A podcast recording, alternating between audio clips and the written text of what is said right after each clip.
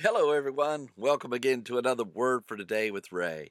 Always so grateful to have you with me. I'm always blessed by thinking about people out there listening to this podcast and learning from the Lord and having Him intervene in their lives and help them to live in a way that's pleasing unto Him and it manifests the gospel to others. So we want to pray today that God will use our time together to help us to grow in His Word and fellowship uh, with Him.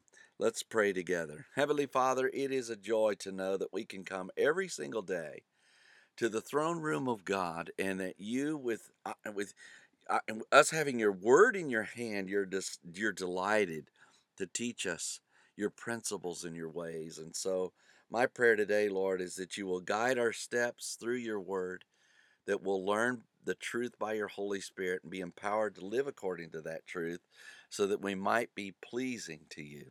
We bless you and thank you for your word again today. In Jesus' name I pray. Amen.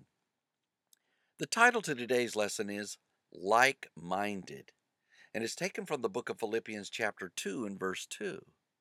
As Paul the Apostle continued to encourage the church located in Philippi, he began this chapter with a series of ifs.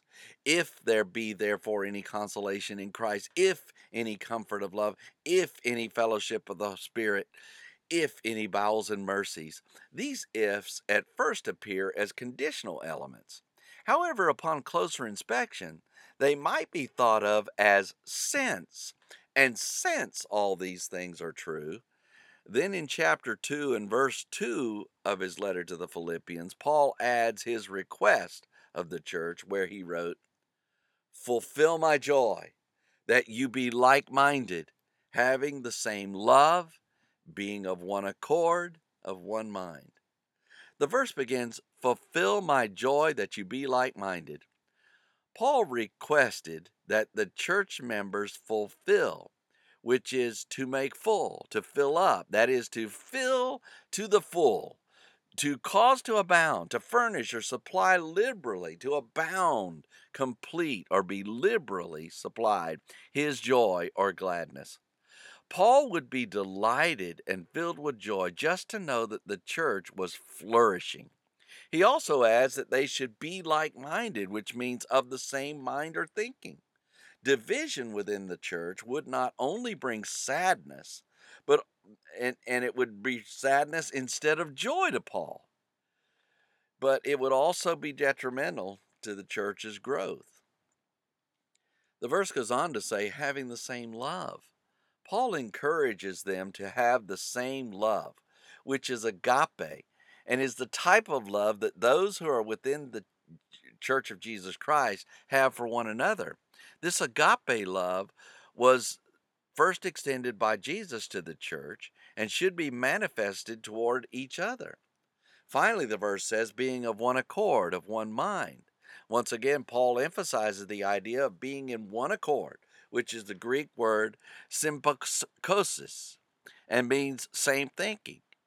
And he adds, of one mind, which conveys the idea of one understanding or wisdom. Not only was it important for the church members to love one another, but it was also important that they be unified in their manner of thinking and understanding. When we think about these words of Paul, we may be inclined to survey our present circumstance with others. Are we unified with them in our thinking? Is our understanding of one accord? Do we have the same agape love for one another that Jesus has extended to us?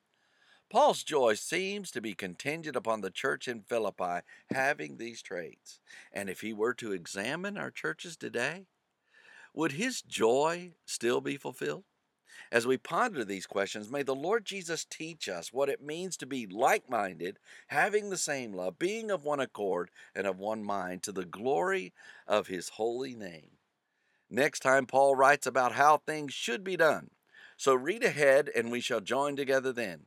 Until tomorrow, there is more. And may the Lord bless you and keep you. May he make his face to shine upon you and be gracious unto you. May the Lord lift up his countenance upon you and give you peace as you continue to study his word in Jesus' name.